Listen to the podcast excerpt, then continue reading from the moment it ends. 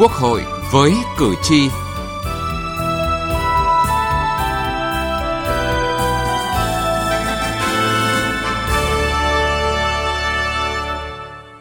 Thưa quý vị và các bạn, một trong những vấn đề được bàn thảo tại Diễn đàn Kinh tế Xã hội năm 2022 vừa được tổ chức giữa tháng 9, đó là đẩy mạnh cải cách thể chế, hoàn thiện chính sách về đất đai, giải pháp quan trọng trong phục hồi và phát triển kinh tế xã hội – ngay sau diễn đàn này, tại phiên họp chuyên đề pháp luật tháng 9, dưới sự chủ trì của Chủ tịch Quốc hội Vương Đình Huệ, Ủy ban Thường vụ Quốc hội đã xem xét cho ý kiến lần đầu về dự án luật đất đai sửa đổi. Đây là dự án luật quan trọng, phức tạp, có tác động đến mọi mặt của đời sống kinh tế xã hội, có mối quan hệ ảnh hưởng sâu sắc đến việc thực thi chính sách. Do đó, Chủ tịch Quốc hội Vương Đình Huệ yêu cầu việc sửa đổi luật đất đai phải tâm huyết trách nhiệm gấp bội so với các luật khác.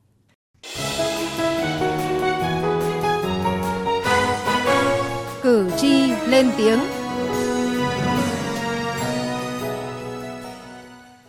Thưa quý vị và các bạn, dự thảo luật đất đai sửa đổi hiện trong giai đoạn lấy ý kiến của nhân dân. Đây là dự án luật phức tạp có sức ảnh hưởng lớn nên nhiều quy định rất thu hút sự quan tâm của xã hội. Trong đó có quy định về giá đất, thu hồi đất. Phóng viên Duy Phương, thường trú tại thành phố Hồ Chí Minh ghi nhận ý kiến về vấn đề này. Theo Phó giáo sư tiến sĩ Phan Trung Hiền, trưởng khoa luật trường Đại học Cần Thơ, những bất cập về giá đất, thu hồi đất là thiếu các quy định rõ ràng, đơn nghĩa, chính xác về mục đích, phạm vi thu hồi đất. Nhấn mạnh về việc xác định giá đất, ông Hiền cho rằng còn chưa công khai minh bạch nên gây ra sự không công bằng, không tương xứng giữa giá trị quyền sử dụng đất bị thu hồi và giá trị được bồi thường. Cụ thể, khoản 3 điều 114 Luật đất đai giao toàn quyền xác định giá đất cho Ủy ban nhân dân cấp tỉnh dưới sự tham mưu của Sở Tài nguyên và Môi trường Ngoài một chủ thể đại diện cho tổ chức có chức năng tư vấn xác định giá đất do Sở Tài nguyên và Môi trường chọn lựa một cách ăn khớp, thì tất cả các chủ thể còn lại đều là cơ quan cấp dưới hoặc cơ quan tham mưu của Ủy ban nhân dân cấp tỉnh. Theo ông Hiền, thành phần quyết định giá đất như vậy mang nặng tính chủ quan và hình thức, không phản ánh được giá thị trường. Chính vì vậy, dẫn tới hiện tượng việc định giá đất tính bồi thường trở thành việc riêng của cơ quan hành chính nhà nước. Do đó, ông Hiền kiến nghị cần công khai minh bạch các chứng thư định giá đất, trình tự, các bước thực hiện thủ tục định giá đất để người dân và các cơ quan thực hiện giám sát, tránh tình trạng thông đồng nhau đưa ra giá không đúng với giá thị trường. Ngoài ra, ông Hiền cho rằng cần phải phân loại cụ thể và quy định khách quan hơn trong định giá đất cái quy trình định giá nên chia ra thành hai cái bước rạch ròi. Một là cái quy trình chuyên môn hai là cái quy trình hành chính. Cái quy trình chuyên môn này không nên giao cho cơ quan hành chính nhà nước chủ trì mà nên giao cho có thể là à, chủ tịch hội đồng nhân dân cấp tỉnh hay là chủ tịch hội đồng nhân dân cấp huyện làm chủ tịch hội đồng. Xong sau đó là mời các cái cơ quan à, có cái chuyên môn về cái thẩm định giá đất cũng như các cái người dân có liên quan để mà có thể đưa ra một cái giá mang tính chất chuyên môn. Luật sư Trương Thị Hòa, đoàn luật sư thành phố Hồ Chí Minh cho rằng Dự thảo luật cũng chưa quy định rõ thế nào là lợi ích công cộng, là phát triển kinh tế để không phát sinh những trường hợp lạm dụng, lợi dụng trong thu hồi đất. Thì hiện nay mà nếu về quốc phòng những vấn đề kia thì là ít có phát sinh ra những cái mọi vấn đề mà người ta cho rằng là ờ, không phải thực hiện đúng theo mục đích. Còn bây giờ đó có những trường hợp là chính cái công ty đó họ lấy cái đó để rồi họ bán cho nên tôi cho rằng đây là vấn đề rất quan trọng đó là uh, uy tín của nhà nước đối với cái người dân trong cái chương trình bù uh, giải tỏa này để cho người dân thấy rõ ràng rằng là đúng đó là vì mục đích lợi ích công cộng vì phát triển kinh tế. Nói thêm về định giá đất trong thu hồi, giải tỏa bồi thường, luật sư Lê Nết, giám đốc công ty luật LNT và thành viên cho rằng để tạo công bằng cho người dân được định giá đúng thì vấn đề quy hoạch đô thị và quy hoạch sử dụng đất cũng phải được công khai và tránh tình trạng che giấu thông tin, thậm chí thao túng chính sách thu gom đất của người dân dưới chiêu bài tài trợ lập quy hoạch, tức tự vẽ trên đất của người khác xem mình muốn thu đất gì và mục đích gì. Theo luật sư Nết, cần giải quyết việc quy hoạch trồng chéo, thiếu ưu tiên, không rõ các loại đất khiến cho việc thực hiện mỗi nơi một kiểu, từ đó phát sinh việc xin cho và tạo nên nhóm lợi ích hoặc găm giữ đất. Nếu cơ quan nhà nước công khai quy hoạch sử dụng đất đô thị ổn định, lâu dài, sẽ tránh được tình trạng thu gom đất giá rẻ từ nghị trường đến cuộc sống. Thưa quý vị và các bạn, luật đất đai sửa đổi là một dự án luật lớn có ý nghĩa, tầm quan trọng đặc biệt, tác động sâu sắc tới nhiều mặt của đời sống kinh tế xã hội của đất nước. Tại phiên họp chuyên đề pháp luật tháng 9, Ủy ban Thường vụ Quốc hội lưu ý nhiều nội dung cần tiếp tục hoàn thiện, nhất là phải làm rõ điều kiện, tiêu chí thu hồi đất để tránh bị lạm dụng. Nhấn mạnh thu hồi đất là một chế định quan trọng trong luật đất đai, Chủ nhiệm Ủy ban Tư pháp Lê Thị Nga cho rằng cần phải quy định chặt chẽ nội dung này, thể chế hóa nhiệm vụ, giải pháp được nêu tại Nghị quyết 18, Hội nghị lần thứ 5 Ban chấp hành Trung ương Đảng khóa 13 về tiếp tục đổi mới, hoàn thiện thể chế, chính sách, nâng cao hiệu lực, hiệu quả quản lý và sử dụng đất, tạo động lực đưa nước ta trở thành nước phát triển có thu nhập cao. Đối với khoản 5 điều 70 trong dự thảo luật, cần cân nhắc trường hợp các dự án khác được trên 80% người dân có đất thu hồi đồng ý để đảm bảo quy định chặt chẽ hơn về nội dung này. Đề nghị ra soát quy định chặt chẽ hơn tại khoản 5 điều 70 đối với trường hợp các dự án khác được trên 80% người dân có đất thu hồi đồng ý theo hướng là các dự án khác nhưng vẫn phải đảm bảo các nguyên tắc, điều kiện, tiêu chí thuộc diện nhà nước thu hồi vì lợi ích quốc gia, lợi ích công cộng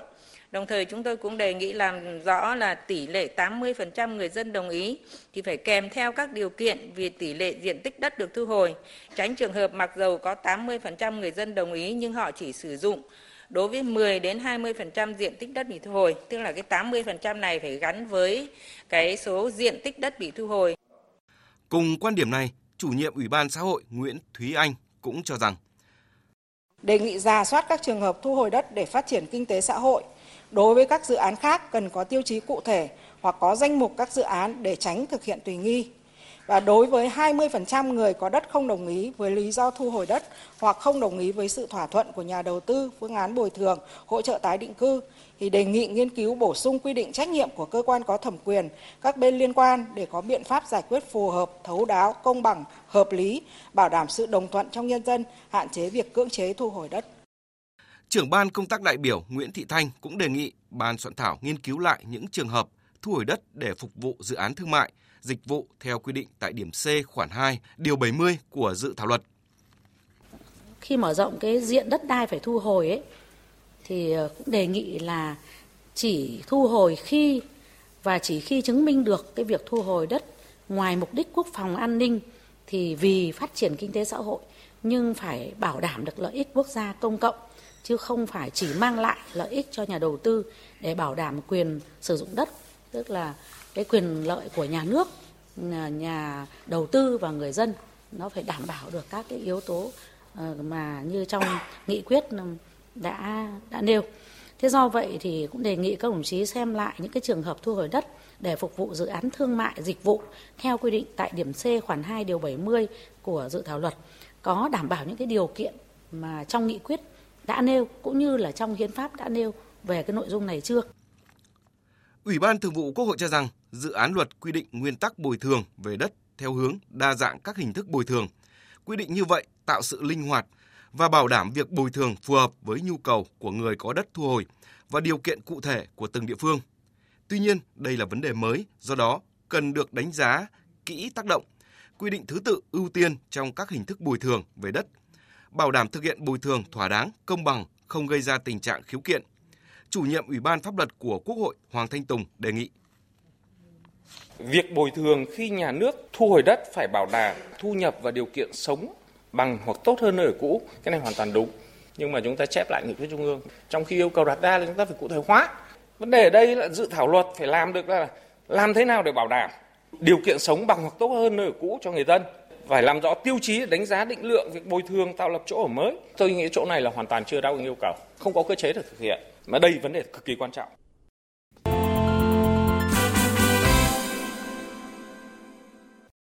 Thưa quý vị và các bạn, Chủ tịch Quốc hội Vương Đình Huệ nêu rõ, sửa đổi luật đất đai là nhiệm vụ trọng tâm của công tác xây dựng pháp luật nhiệm kỳ Quốc hội khóa 15, đồng thời nhấn mạnh quá trình sửa đổi luật đất đai phải bám sát các chủ trương của Đảng, trực tiếp là nghị quyết số 18 của Trung ương. Kết quả cuối cùng của quá trình xây dựng thông qua luật đất đai sửa đổi là ví dụ sinh động nhất để đánh giá năng lực xây dựng pháp luật của chính phủ, quốc hội, các tổ chức, cơ quan hữu quan, đánh giá năng lực thể chế hóa chủ trương của Đảng và chính sách pháp luật của nhà nước, thể hiện tính công khai minh bạch trong xây dựng pháp luật,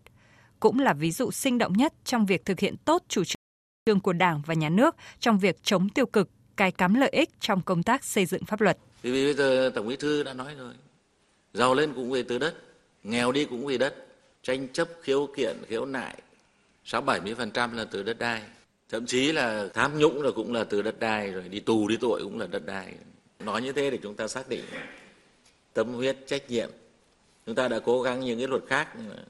rồi thì luật này tôi nghĩ là phải gấp bội thì mới đáp ứng được cái yêu cầu. Chủ tịch Quốc hội cũng nêu rõ, việc sửa đổi luật đất đai lần này chỉ tập trung thể chế hóa những vấn đề đã rõ, đã chín và Trung ương đã có kết luận, không hợp thức hóa những vấn đề sai phạm trong quản lý đất đai. Những cái gì mà đã thảo luận rồi và đã không đưa vào trong nghị quyết đã nói dứt khoát là không được thì không đưa vào phương án thì xin ý kiến ở đấy. Như thế là sai nguyên tắc. Thì tôi lấy ví dụ như là là cái việc mà chúng ta có áp dụng cái cơ chế là bây giờ một cái dự án mà đang tự thỏa thuận là quan hệ về dân sự. Bây giờ bảo là 80% đã thỏa thuận xong rồi, đồng ý rồi. Còn 20% nữa chưa đồng ý thì bây giờ áp dụng cái cơ chế hành chính để thu hồi đất không? Thì làm sao được? Đã dân sự là dân sự mà hành chính là hành chính. Khoản 5 của điều 70 đấy. Đồng chí đưa ra một cái quy định mà tôi nói rất là, là mù mờ, rất là chung chung. Các dự án khác mà có đã 80% thỏa thuận trở lên thì thuộc vào cái danh mục là thu hồi đất. Thế cái này làm sao mà nó đúng với tinh thần của hiến pháp được? Về quan điểm xây dựng luật, Chủ tịch Quốc hội đề nghị bổ sung vào dự án luật đất đai sửa đổi và các dự án luật khác bảo đảm nguyên tắc nhất quán trên cơ sở kế thừa các quy định mang tính chất ổn định về pháp luật đất đai qua các thời kỳ đã được chứng minh từ thực tiễn. Bên cạnh đó phải đảm bảo tính tổng thể chiến lược lâu dài. Sửa đổi bổ sung các quy định để nhằm khắc phục các vướng mắc bất cập trong thực tiễn và tuyệt đối là tránh hợp thức hóa những những cái vi phạm hiện nay và những cái vấn đề phát sinh trong thực tiễn nhưng mà mang tính sự vụ mang cái tính hiện tượng nhỏ lẻ cá thể của một vài cái trường hợp ở đâu đó thôi. Thì phải chăng là phải quan triệt cái này? Chứ không phải là có bất cứ cái việc gì mà có một cái đơn vị tổ chức cá nhân nào thấy là còn có cái việc A, B, C đề xuất này là mình thấy là đều đưa vào trong luật hết cả. Phải đánh giá rất là kỹ lưỡng trên tinh thần là lợi ích quốc gia dân tộc lợi ích của cộng đồng lợi ích của doanh nghiệp lợi ích của người dân. Dự thảo luật đất đai sửa đổi gồm 16 chương 240 điều, trong đó giữ nguyên 48 điều, sửa đổi bổ sung 153 điều, bổ sung mới 38 điều và bãi bỏ 8 điều. Quốc hội sẽ cho ý kiến lần đầu đối với dự thảo luật này tại kỳ họp thứ tư tới đây. Đến đây, chúng tôi xin kết thúc chương trình Quốc hội cử tri hôm nay. Chương trình do biên tập viên Thu Huyền biên soạn. Cảm ơn quý vị và các bạn theo dõi. Tôi là Thương Minh, năm nay đã 65 tuổi. Thời gian qua gia đình tôi xảy ra tranh chấp đất đai với nhà hàng xóm. Tôi muốn được giúp đỡ về pháp luật và được hỗ trợ thủ tục khởi kiện tại tòa án để đòi lại đất. Tuy nhiên do hoàn cảnh khó khăn thì tôi không có tiền thuê luật sư. Tôi muốn ờ, biết những người nào thì được hưởng chính sách trợ giúp pháp lý miễn phí của nhà nước và tôi có được hưởng trợ giúp pháp lý hay không. Theo quy định của pháp luật về trợ giúp pháp lý, những người sau đây sẽ được trợ giúp pháp lý miễn phí. Người có công với cách mạng, người thuộc hộ nghèo, người dân tộc thiểu số cư trú ở vùng có điều kiện kinh tế xã hội đặc biệt khó khăn, trẻ em, người bị buộc tội từ đủ 16 tuổi đến dưới 18 tuổi, người bị buộc tội thuộc hộ cận nghèo. Người thuộc hộ cận nghèo hoặc là người đang hưởng trợ cấp xã hội hàng tháng theo quy định của pháp luật thuộc một trong các trường hợp sau đây. Cha đẻ, mẹ đẻ, vợ, chồng, con của liệt sĩ và người có công nuôi dưỡng khi liệt sĩ còn nhỏ, người nhiễm chất độc da cam, người cao tuổi, người khuyết tật, người từ đủ 16 tuổi đến dưới 18 tuổi là bị hại trong vụ án hình sự. Nạn nhân trong vụ việc bạo lực gia đình, người nhiễm HIV. Nạn nhân của hành vi mua bán người theo quy định của luật phòng chống mua bán người. Bác là thương binh, do đó bác được trợ giúp pháp lý. Khi đến các tổ chức thực hiện trợ giúp pháp lý, bác sẽ không phải trả tiền, lợi ích vật chất hoặc lợi ích khác để được giúp đỡ pháp luật thông qua hình thức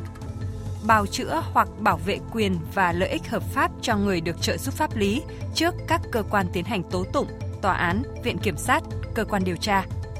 Hướng dẫn đưa ra ý kiến, giúp soạn thảo văn bản, hướng dẫn các bên hòa giải, thương lượng, thống nhất hướng giải quyết vụ việc. Đại diện ngoài tố tụng cho người được trợ giúp pháp lý khi họ không thể tự bảo vệ được quyền lợi ích hợp pháp của mình. Đề nghị liên hệ với Trung tâm trợ giúp pháp lý nhà nước tại 63 tỉnh, thành phố hoặc gọi về Cục Trợ giúp pháp lý Bộ Tư pháp theo số điện thoại 024 62 739 631 để được hướng dẫn cụ thể.